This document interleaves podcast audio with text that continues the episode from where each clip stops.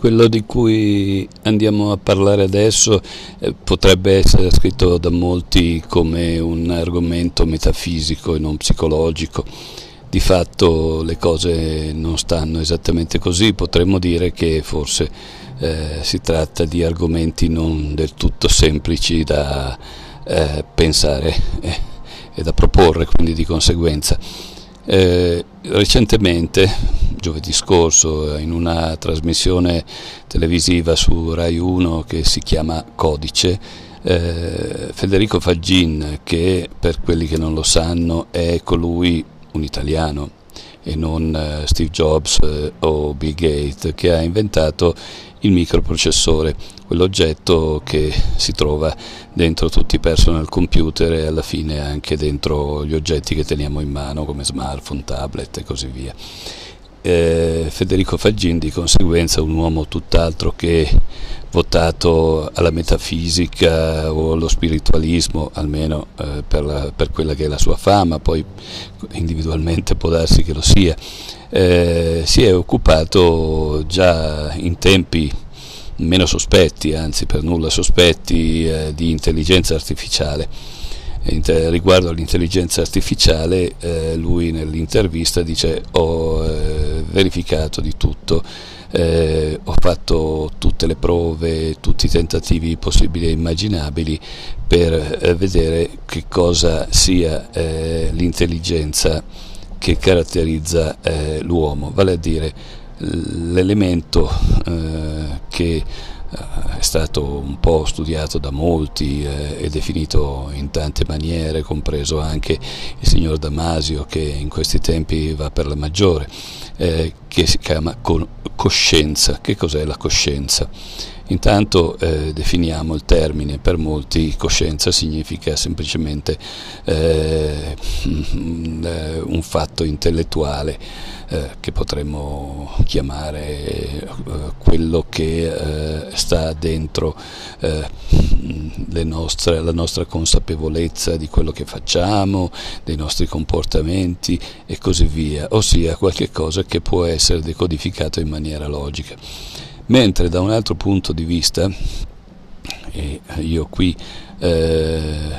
tralascio alla grande tutte le argomentazioni religiose tradizionali, ovvero sia eh, fatti un esame di coscienza, essere una persona coscienziosa e così via, ma eh, quello che, usando il termine coscienza come l'ultima il capolinea, se vogliamo, del nostro essere eh, in questa vita, del nostro essere presenti, del, di quello che è stato cercato da molti, non ultimo da eh, Cartesio con il suo famoso cogito, ovvero sia eh, Cartesio diceva eh,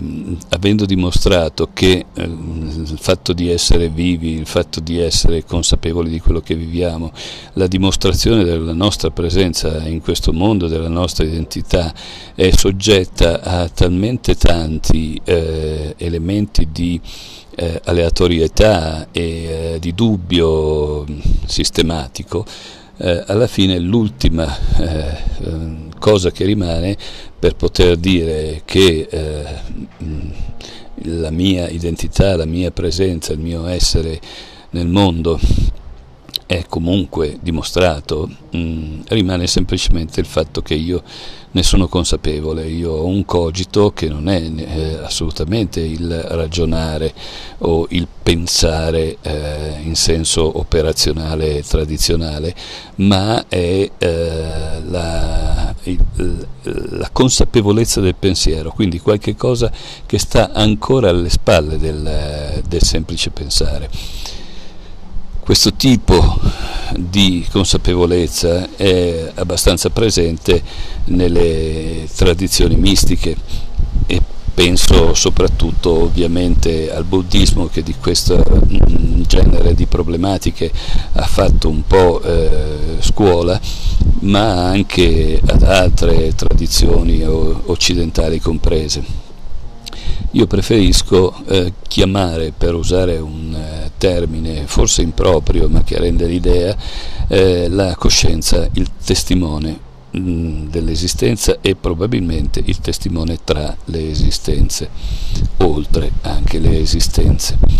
Questo, questa tematica esula, va nella metempsicosi e quindi va su un piano animico, spirituale, per cui possiamo anche eh, lasciarla ad altre circostanze. Quello che invece eh, trovo veramente interessante, che è stato un mio pallino ormai da decenni eh, ed è difficile ecco, da trasmettere al prossimo, è che la materia, la fisica ci insegna che esiste la materia e l'energia, che sono due eh, valori, o meglio due dimensioni, che stanno alla radice di qualsiasi altra applicazione scientifica. Eh, sotto l'affermazione della materia eh, nonostante poi l'antimateria e tutte le tematiche che possono essere state sviluppate dai fisici, c'è ben poco eh, da dire, possiamo chiamarla diversamente, possiamo andare alla radice di quello che eh, sta dietro la materia, però la materia rimane eh, un caposaldo del, del, del nostro perimetro, della nostra mappa mentale. Nella stessa maniera vale per, la stessa cosa vale per l'energia. Sappiamo bene che eh, i fisici eh, da Einstein in poi hanno dimostrato con, eh, prima ancora col principio della prima e della seconda, soprattutto termodinamica, che eh, la materia si trasforma in energia e l'energia si può trasformare in materia eh, e che nulla eh, va perso e che tutto si trasforma. Tuttavia, ed è questo probabilmente il senso anche dell'intervento di Fagin, eh, mm, con, né con la materia né con l'energia noi riusciamo a spiegare l'elemento eh, di consapevolezza, il testimone che sta dietro i processi eh, della vita, compreso i processi mentali che obiettivamente possono essere anche decodificati in termini di materia ed energia. Tuttavia eh, l'intervento di Fagin dice nonostante tutto, nonostante io abbia eh, fin da molti decenni fa affermato che le reti neurali erano alla radice di quello che eh, chiamiamo intelligenza artificiale e non mi si credeva mentre oggi la cosa è diventata eh, di pubblico dominio, eh, e nonostante io abbia preso in considerazione tutti gli studi che possono essere fatti, nessuno di questi studi, nessuna di queste esperienze è riuscita a trasferire, eh, a, a produrre, diciamo così, la coscienza non una coscienza indotta, non una coscienza derivata da eh, algoritmi, da programmi, da, e leggiamo anche da comportamenti e così via, ma quell'interessenza, eh, l'essere dentro, da cui poi l'interesse, mi interessa questa cosa perché ha a che fare con eh, la mia radice eh, di quello che sono, Ebbene, questa interessenza, questa coscienza non è riducibile né alla materia né all'energia e quindi di conseguenza a nessuno dei derivati di, due, di questi due fattori, compreso anche i derivati informatici o elettronici. Allora, eh, cosa potremmo dire? Che la coscienza è l'io? No, e qua eh, è il punto probabilmente ancora più critico da, da andare a, a, sondare, da andare a mh, mm, dipanare. Se la coscienza è esattamente come l'energia, ovvero sia un fattore fondamentale, un fattore fisico da un certo punto di vista, e noi potremmo dire che la coscienza non c'è solo nell'uomo, c'è nella foglia, c'è nell'aria, probabilmente anche nel minerale, c'è una forma di coscienza. Difficile da capire in questo momento se le cose stiano così, però se noi pensiamo che esattamente come la materia non è il panino o non è la zolla di terra, ecco, ma è uno stato, e lo stesso vale per l'energia, non è eh, il fuoco, eh, eh non è il vento e così via, eh, nella stessa maniera noi possiamo dire che la coscienza è qualcosa che può eh, prendere delle forme, che può eh, interagire con la materia e l'energia e probabilmente trasformarsi in materia e energia e viceversa. Eh, questo non vuol dire che eh, io sia questa coscienza, ma io ho questa coscienza esattamente come io ho questa materia, io ho questa energia. L'io probabilmente potremmo intenderlo come un fattore quasi privo di, eh, di presenza, di sostanza, di volume, eh, ma semplicemente un algoritmo, chiamiamolo così, anche se non, eh, mi guardo eh, benissimo dal, dall'intendere algoritmo in senso strettamente informatico, ma una funzione in senso matematico, ovvero sia eh, un, un, aspetto di DNA che in questo caso più che di genetica ha a che fare con la memetica, un termine eh, introdotto solo negli ultimi decenni eh, per intendere appunto eh, che, il corrispettivo di quello che è il gene su un piano delle idee. Eh, in qualche modo eh, la cosa ci riporta addirittura a Platone. Eh, ebbene, è il fattore che pone in relazione l'energia, la materia e la coscienza senza essere nessuno di questi. Mi rendo conto che questa cosa eh, può eh, nei più eh, lasciare pensare che si stia parlando di aria fritta. Eppure se ci pensate, chi sono io se non quello che pone in relazione le cose della vita e che cosa sono le relazioni fra persone se non dei nodi in fondo fra coscienza, materia ed energia.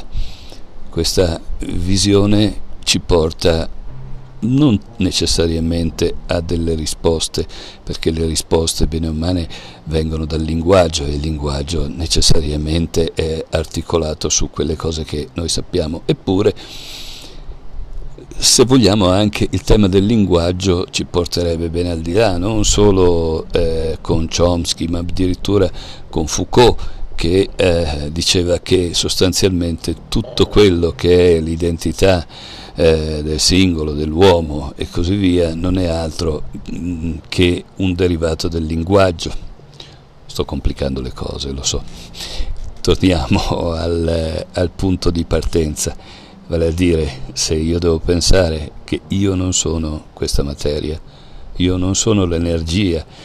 che è quello che eh, in questi ultimi anni eh, va abbastanza in voga. Leggi tutti i discorsi energetici dal, eh, dalle energie eh, del prana piuttosto che quelle del, eh, del chi, piuttosto che quelle legate al, um, ad altre pratiche più o meno New Age e non solo, ecco eh, i, quanti, i campi eh, di Sheldrake e così via. Adesso è giunto il momento di capire che la coscienza è ben oltre o, o è altra cosa e non riducibile, il termine è giusto, la, la chiave di tutto è il termine appunto riducibile, non riducibile né alla materia come era il pensiero moderno, né all'energia, come il pensiero postmoderno, ma a qualche cosa di diverso e che l'io, pur essendo presente, pur essendo materia, pur essendo coscienza, pur essendo energia in questa vita, è un fattore relazionale, è quello che pone in relazione tutto questo senza necessariamente avere per questo un volume. Questo pensiero vorrei che eh, non eh, suscitasse delle certezze, ma suscitasse soprattutto dei dubbi rispetto al nostro quadro cognitivo, rispetto alla nostra presunzione di sapere, dandoci la speranza che noi non sappiamo e per questo possiamo essere felici.